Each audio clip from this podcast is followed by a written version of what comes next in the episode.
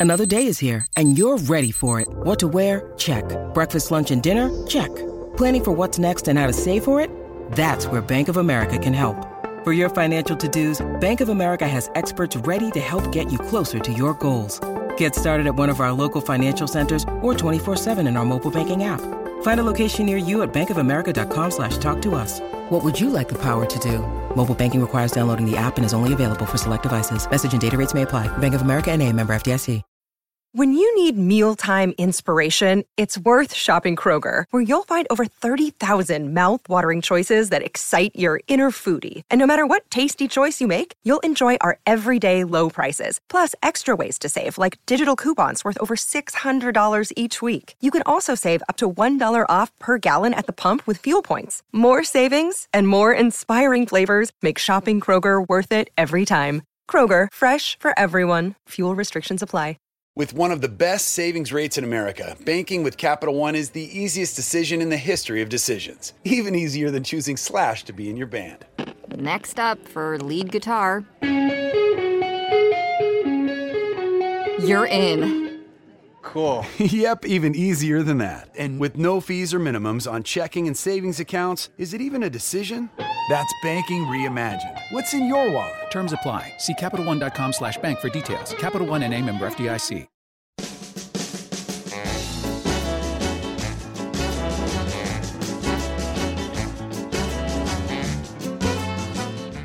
When the band entered the studio to continue to record Moondog Matinee, they switched locations.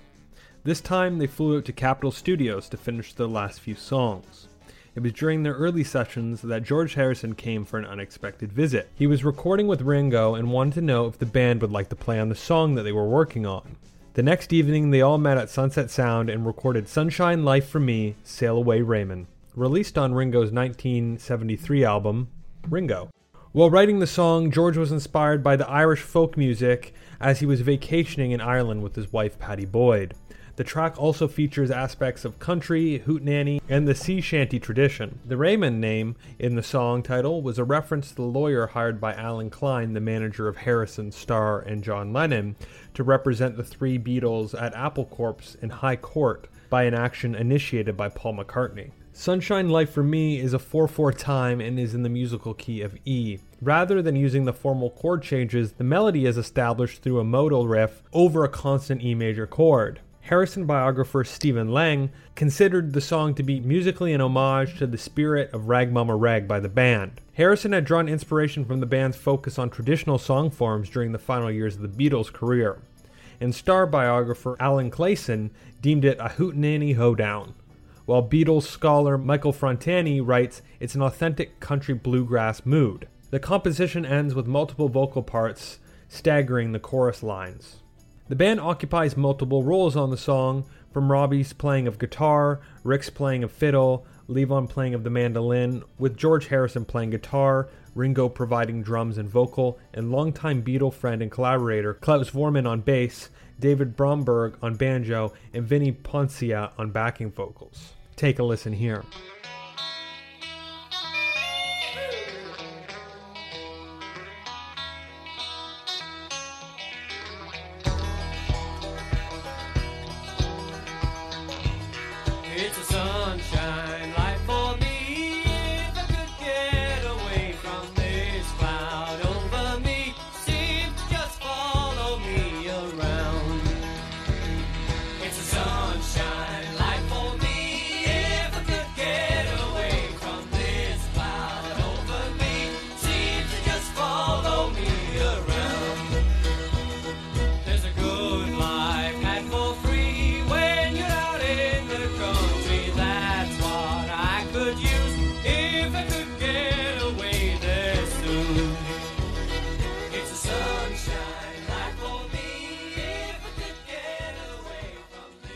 Album was released, the song received mixed reviews. In his book, The Beatles Solo on Apple Records, Bruce Spizer described the first five tracks on Ringo's album as one of the strongest sides produced by an ex Beatle. And Beatles biographer Nicholas Schaffner suggested that with this song, Harrison had managed to be amusing for the first time in years.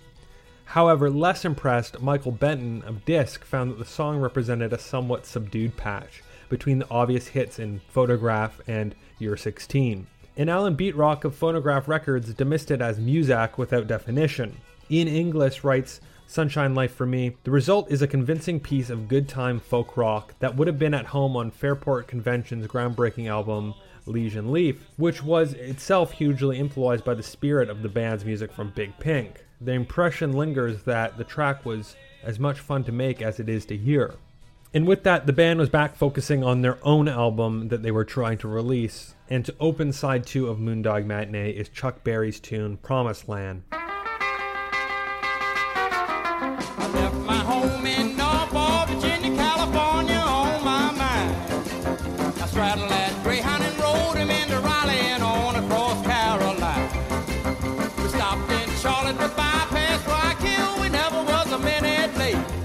Uh, We was 90 miles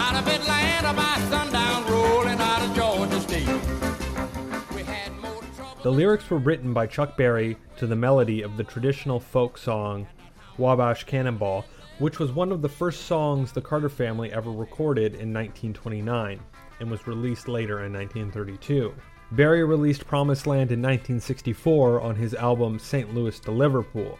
It happened to be the first song released after he was in prison and hit number 41 on the Billboard charts. Berry had written the song in prison by borrowing the prison library atlas to plot his lyrics. He later said this on writing the song I remember having extreme difficulty in writing Promised Land and trying to secure a road atlas of the United States to verify the routing of the po' boy from Norfolk, Virginia to Los Angeles. The penal institutions then were not so generous as to offer a map of any kind for fear of providing the route for escape. The lyrics feature the singer, the poor boy, traveling from Norfolk, Virginia to the Promised Land, which in this case is Los Angeles, California, and the song mentions several notable American cities as he passes on his way. And now, almost a decade later, Elvis released a version of the song around the same time as the band, and his version brought more acclaim to the song and hit high on the charts. Take a listen to his rendition.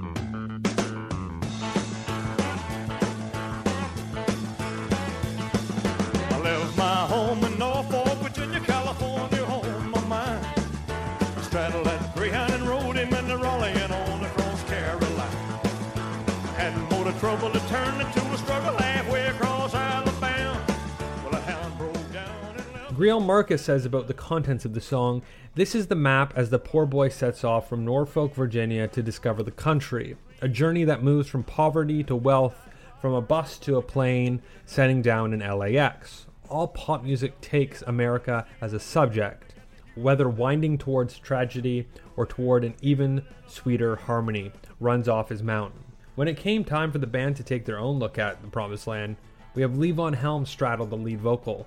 And like he did on a lot of earlier records by the band, he played rhythm guitar. Take a listen.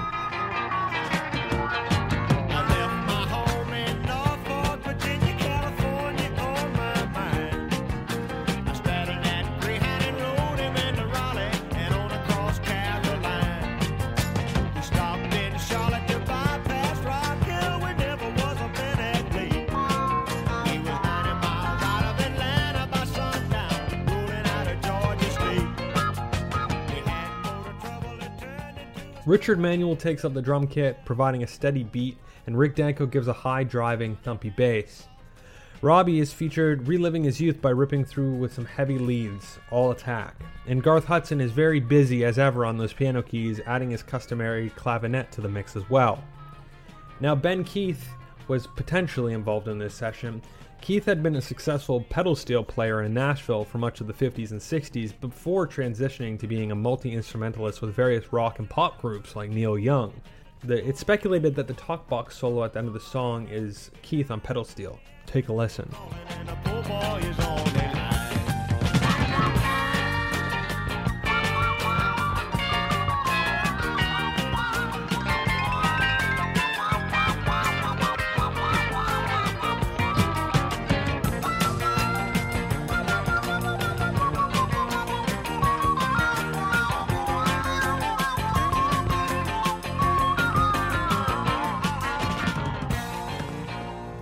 Now, overall, the band provided a very straightforward cover of this song with massive energy. And to follow that up, we are treated to The Great Pretender. Originally, it was a hit for the Platters, a successful early rock and roll vocal group. The Platters had been able to bridge the sound between pre rock Tin Pan Alley tradition and the new rock and roll style. The Platters were also the first black group of Americans to be accepted as a major chart group. When their song My Prayer hit in 1955, it went straight to number 1 in the US and number 1 on the R&B charts, making them the first black group to ever have a number 1 on the pop single charts. The Platters looked to compound their success on the charts, and songwriter Buck Ram was tasked with writing a new hit. Ram had been one of BMI's top 5 songwriters, along the likes of Paul Simon, Kris Kristofferson, Jimmy Webb, and Paul McCartney. Here is Ram on remembering writing The Great Pretender. The A&R man from Mercury said, you had a big hit, we need another tune. I said, I've got just the tune. I thought quickly and said, The Great Pretender. I hadn't even written it yet. I went back to my hotel room, went to the washroom, and 30 minutes later, wrote The Great Pretender. Tony Williams, the lead singer, didn't want to sing it because it was a hillbilly tune. The Platters ended up singing it, and they were able to blend the R&B and country flavorings of the songwriter well, which was appealing to the band as it spoke to their own sensibilities. And like mentioned, the original had Tony Williams on lead vocal. Take a listen here.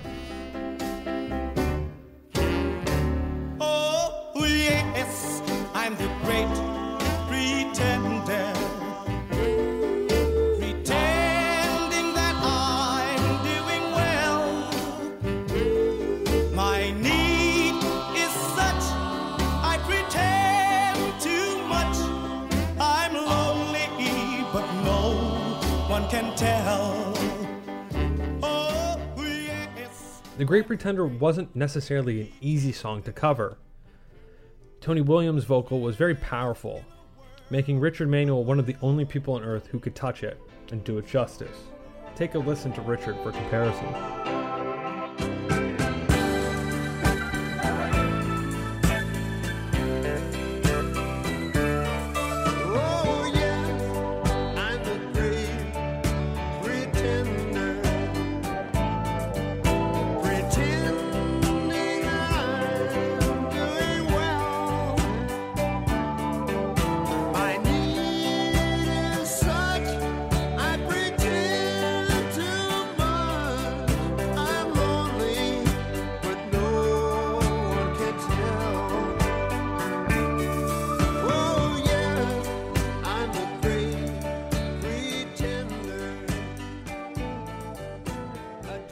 Musically, they kept the structure of the song very similar to the original, with Richard also taking on piano. You have Levon on drums, Rick on bass, and Robbie on electric guitar, fairly standard work. Garth Hudson adds organ, which is elevating the tune, and according to some sources, John Simon was also brought into the sessions to play baritone sax. The Great Pretender once again shows the power and the presence of Richard Manuel on this album. Robert Palmer agrees and writes as much. Once again, the band shows an uncanny ability to match the singer with the song, as Richard tackles the Platters' oldie, transitioning it from the East Coast sweet harmony idiom into a grittier but no less affecting style.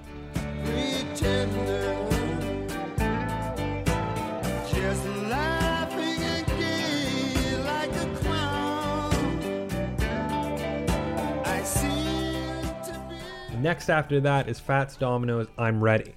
Released in May of 1959, it was a moderate hit in the United States and in the UK. Domino's work had been something that the band had visited on multiple occasions. Fats had been one of the earliest pioneers of rock and roll music, as a singer and a pianist, as well as a prolific songwriter. From the early mid 50s through the early 60s, he had several hits and had sold close to 65 million records. His 1949 song, The Fat Man, is widely believed to be the first million dollar selling rock and roll record. Now, let's take a listen to Domino's version of I'm Ready. Well, I'm ready.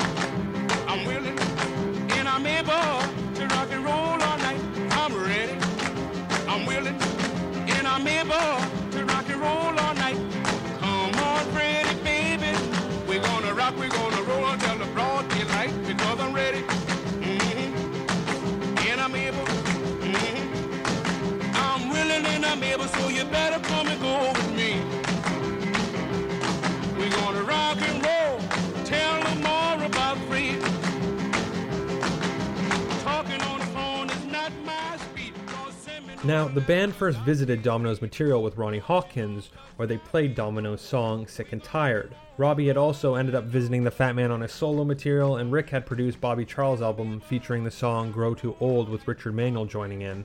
And now, when it came time to I'm Ready for the band to record it, it was fairly straightforward rocker, but Levon enjoyed it particularly. Take a listen.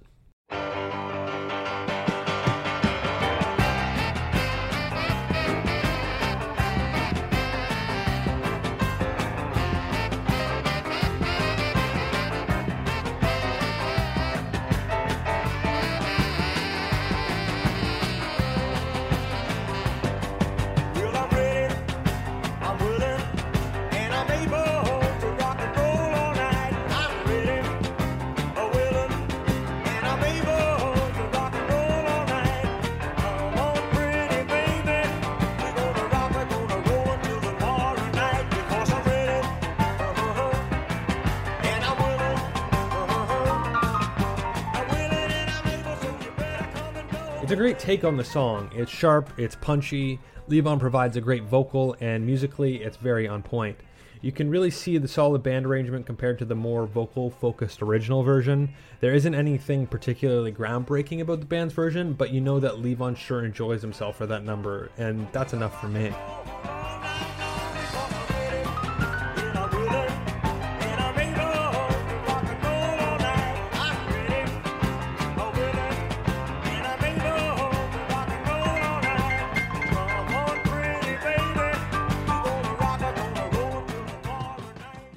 Next is Saved. I used to smoke, I used to drink, I used to smoke, drink, and there's the hoochie coo. I used to smoke and drink, smoke and drink, and there's the hoochie coo. Oh yeah, but now I'm standing on this corner praying for me and you. Ah, ah, that's why I'm saved. As Nick DeRiso states in his review of the cover by the band, not many rock bands would approach something like a Leiber and Stoller song Saved. Originally a top 40 Billboard hit for LaVern Baker in 1961, but not many had an ace in the hole like vocalist Richard Manuel or a history quite like the band's. Now, DeRiso is right. LaVern Baker had a successful R&B career as a singer in the 50s and early 60s with hits like Jim Dandy, Tweedledee, and I Cried a Tear. She was also a pioneer of the new rock and roll movement and was heavily promoted by New York DJ Alan Freed, who often packaged her songs on his show from Cleveland, Ohio. Big songwriters, on the other hand, Leiber and Stoller had written the tongue in cheek number from the perspective of someone who had lived a fast, loose life, but now was saved, and standing on the corner preaching to everybody who would listen. Baker released the song in 61 and it hit number 39 on the US Billboard charts. Take a listen.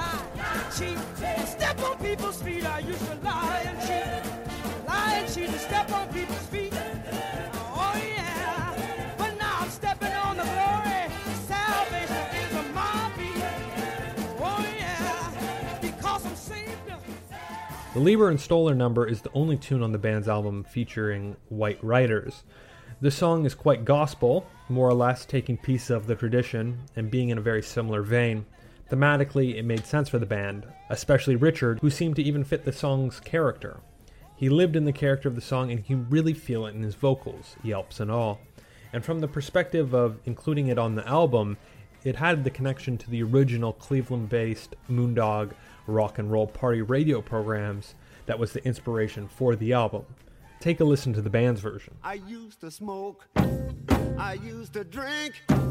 I used to smoke, drink, and dance the hoochie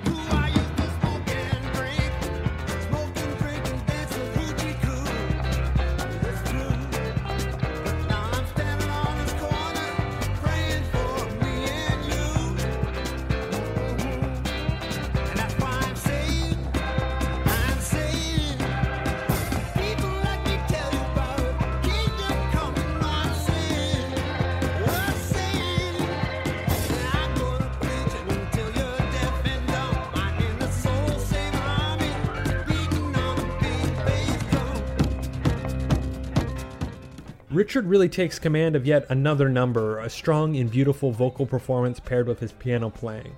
Levon fills the drum kit with a very showy outing, going hard on the snare with liberal use of his cymbals and that big bass sound. You have Rick Danko on bass providing energy. Really, Rick amps up this from the original, giving the bass a little bit more jive, and Robbie Robertson is on the electric guitar, providing a large amount of fun with the little guitar licks he does. It's a great spotlight for his playing. Take a listen.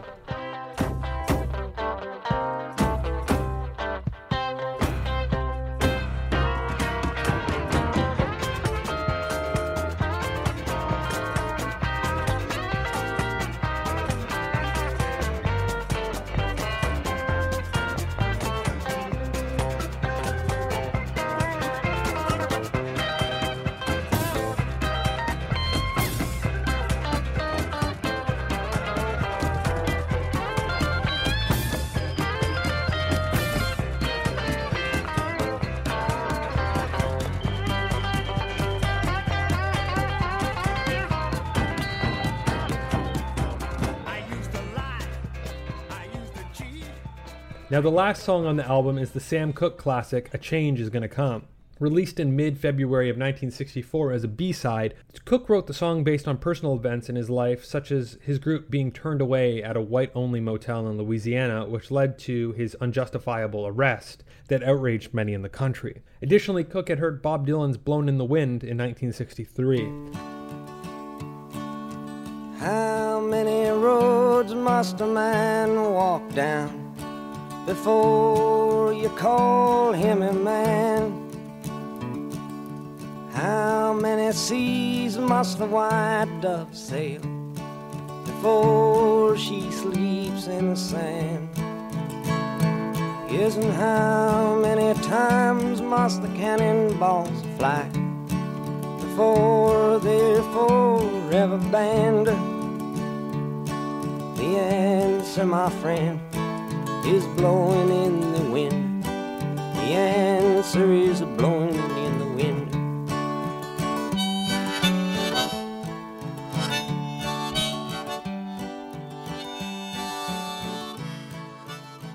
Cooke was greatly moved that such a poignant song about racism in America could come from someone who was not black, and was also ashamed he had not yet written something like that himself. Cooke now felt compelled to write a song about the struggle of African Americans and themes that pertain to the civil rights movement. Take a listen.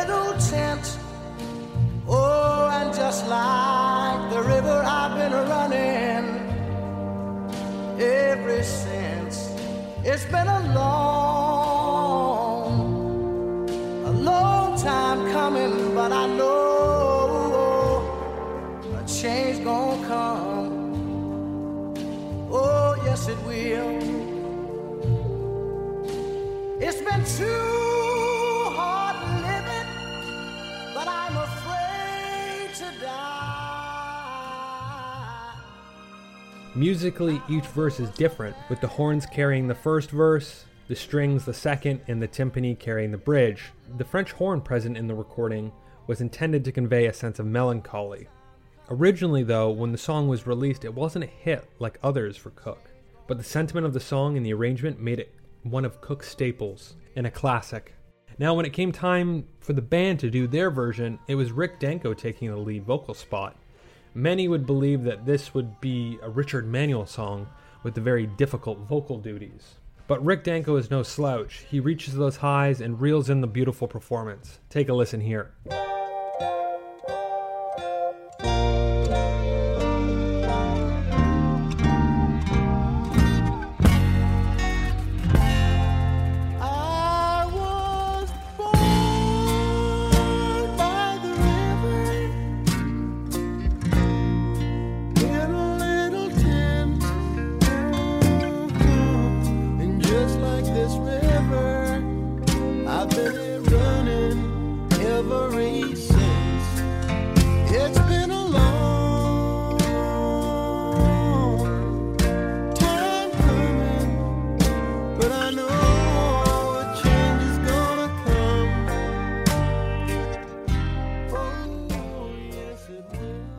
Does a wonderful job on a tough number, not only musically, but because of the cultural significance of the song.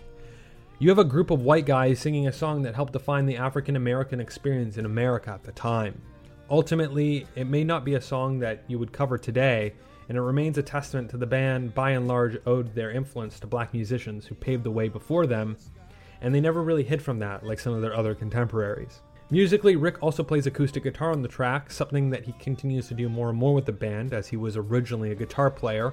Levon occupies that bass guitar in a rare appearance, giving the bass as much love as the track would allow, and Richard sits behind the drum kit, playing a soft snare. Robbie accents on his electric guitar with dreamy licks, and lastly, Garth occupies the organ, giving us a unique intro and beautiful restrained leads throughout. Take a listen.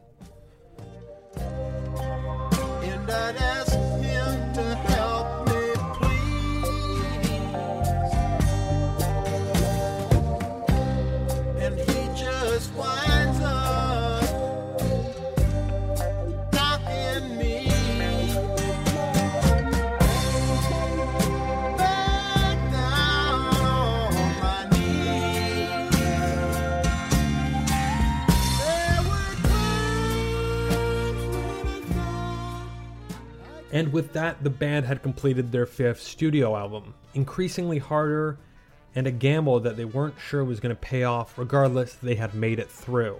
When it came time to package the album, the band went to Edward Kasper to design the cover. The band was introduced to Kasper through Bob Cato, who had painted their cover for Stage Fright and was in charge of designing the packaging for Moondog Matinee. Kasper had done a lot of painting and photography for Sports Illustrated.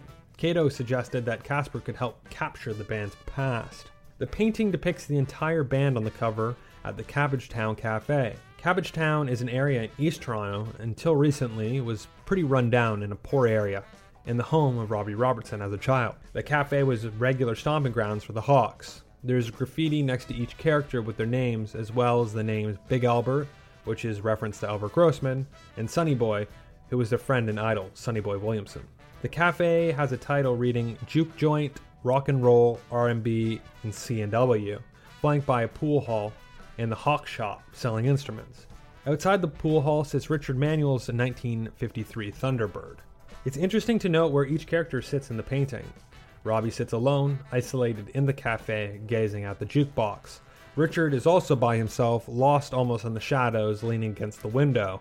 Rick is by himself reading country western hits, and Levon and Garth are chatting in the doorway sharing a Coca Cola. Levon also dons his Arkansas Razorback shirt. It kind of explicitly tells us about the band at the time, the divide, and where people's interests lied.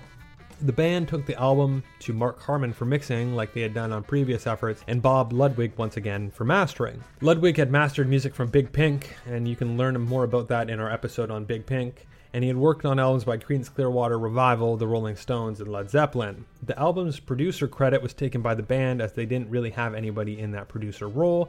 Instead, they used engineers like Jay Ranellucci, John Wilson, and Mark Harmon to fulfill the engineering spots. When Moondog Matinee was released on October 15th of 1973, it went to number 23 on the US charts. A far cry from success, the album didn't sell very well. Interestingly, the way in which the band positioned the album was it was a throwback to their days as a club band playing with Ronnie Hawkins. Robertson said to Rolling Stone, a great portion of this album is our old nightclub act that we played 12 years ago. Gee, wouldn't it be fun for us anyway to go into the studio and put a lot of those tunes down that we used to do? And Levon echoed that pretty much, saying, Why don't we do our old nightclub act? I forgot who said it, but it's how we came up with our next record.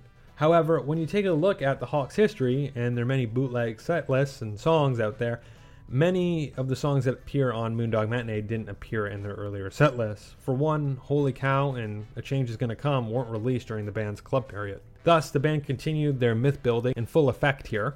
However, most critics of Moondog saw through the facade. David Marsh was particularly harsh, saying Moondog Matinee was a misguided oldies album, with obvious and trite selections, redeemed mostly by pianist and vocalist Richard Manuel singing on The Great Pretender. And Lenny Kaye said in his review Moondog Matinee remains a flimsy work, a collection of B sides that are enjoyable as they are forgotten in the context of the group's larger concerns.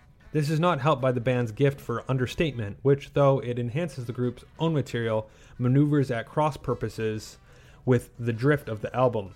A change is going to come. The unbearably lovely Sam Cooke tune loses much of its emotive power as a result, while the third band theme becomes merely a pastiche of a Fellini-esque muzak. They're on firmer ground when they lay back and rock and roll, as with Mystery Train or Chuck Berry's The Promised Land, the latter a sterling evocation of Edward Kasper's brilliant Razorback cover painting, 55, T-Bird, and all. A big mouthful there from Lenny Kaye. However, while certain critics had no taste for Moondog Matinee, many others enjoyed it. Robert Christgau, who until this point was quite lukewarm on the band, enjoyed it, saying, I regard this album not as an aesthetic reverse, but as an uncommonly well selected, performed bunch of oldies. Not as much good tunes as on Stage Fright, but the lyrics are better. And Mike Gold said, What the band expressed on Moondog was a faith in rock and roll as a living tradition which could be invoked as well as added to.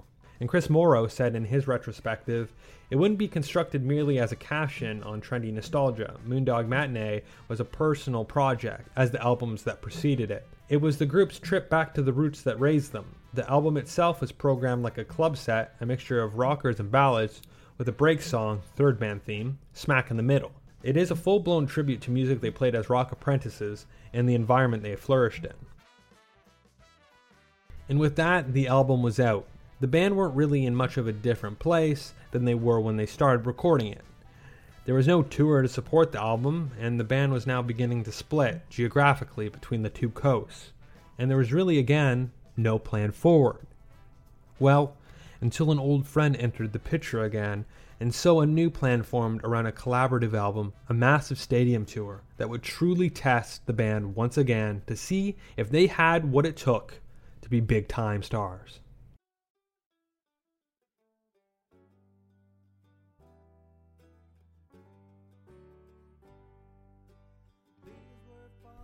Thank you again for listening to the Band of History, Moondog Matinee Part 2, our first two parter episode. Uh, if you didn't check out Part 1, I don't know why you're still listening, but you can listen to that. We released it a few weeks ago. Um, again, one of the reasons why I split this into two was because I'm talking so much about the songs, but I'm talking so much about the original versions of the songs or other versions of the songs that were popular. Uh, you know, this was a very interesting album. I, I had obviously listened to Moondog Matinee quite a bit uh, prior to researching this episode, but um, I really never understood the full extent of the selection of the songs um, outside of kind of surface level things. And really, through this, I, it it came to me like it did to many of the critics at the time, and in retrospective, is that this is Richard Manuel's album through and through. Uh, there's great playing by all the members, obviously, but Richard really shines here, and I think really because a lot of the band's early career is dominated by, you know, their their amazing songwriting, uh, especially from Robbie and Richard, and kind of their genre-defining music on their first few albums. But through and through, above anything else, Richard Manuel was one of the best singers of the era and of all time, and this album really highlights that. Uh, you don't really have to wade through all the songwriting and all the other things that make the band great. You really just focus on the performance here, and there's really no better performer vocally than Richard Manuel. And it's interesting how all of these albums, as we go through them, you could classify certain albums as certain people's albums. Uh, so that that's been really interesting to see that this is Richard's quote unquote album. So I really hope you enjoyed this episode of the podcast. As always, you can find us online everywhere. Uh, most prominently, we are on Instagram at the Band Podcast. You can also find us on Twitter at the Band Podcast and on Facebook at the Band Podcast. We post there regularly photos from the archives, tons of great historical context along with that. You can check some of our past episodes out, including interviews that we've done with director Daniel Roher, who did a documentary called Once Were Brothers, or our interview with the fan photographer Elliott Landy. We've got some great interviews coming up soon. Uh, as always, we've launched a Patreon. You can check that out. If you're interested in donating to the show and getting some great perks, we've really launched that now and are starting to really promote it. You can go to the band's web, uh, the band podcast website, thebandpodcast.com, and you'll see a donate button. And you can go there and click it, and you can read all about the amazing perks and different things that you can get involved with. But as always, thank you again for listening to this episode. We really hope you enjoy it, and we'll see you next time. My name is Damone Carter, aka Dim One. And I'm Nate LeBlanc. And we are two thirds of the crew that hosts the Dad Bod Rap Pod. Our third co host is internationally acclaimed hip hop writer David Ma. As the name of the show suggests, Dad Bod Rap Pod is a podcast where men of a certain age discuss, debate, and dissect rap music. While we are somewhat classicist in our tastes and grew up listening to hip hop from the 80s until now, we are also interested in the music's present and future. Over the past 115 episodes, we have interviewed rap legends like Prince Paul, Del the Funky Homosapien, Roxanne Shante, Kool Keith, DJ Premier, and even the proto rap group The Last Poets, just to name a few. We also make it a point to talk to writers, commentators, and creatives shaping the genre. We've interviewed journalists and best selling authors like Nathaniel Friedman, Jeff Weiss, Hanif Abdurraqib, and Adam Mansbach. And as Nate mentioned, even though we are products of the 80s, 90s, we take time out to talk to some of the most important voices in rap today. Groups and individuals like Little Brother, Open Mike Eagle, Billy Woods, and Rap Ferreira. If you don't recognize any of those names, that's okay, because what we love most on this podcast is to introduce old school fans of rap music to new music that we know you will love. New episodes every week on Thursday. We are the Dad Bod Rap Pod. With one of the best savings rates in America, banking with Capital One is the easiest decision in the history of decisions. Even easier than choosing Slash to be in your band. Next up for lead guitar. You're in. Cool. yep, even easier than that. And with no fees or minimums on checking and savings accounts, is it even a decision? That's banking reimagined. What's in your wallet? Terms apply. See CapitalOne.com slash bank for details. Capital One and a member FDIC. It's NFL draft season, and that means it's time to start thinking about fantasy football. FantasyPoints.com features industry leading experts and prognosticators using proprietary hand charted data to help you score more fantasy points. FantasyPoints.com is the place to go for whatever kind of fantasy football you play. Whether you play fantasy football, daily fantasy sports, or do a little bit of everything, Fantasy Points has the meticulously researched content to guide you to victory.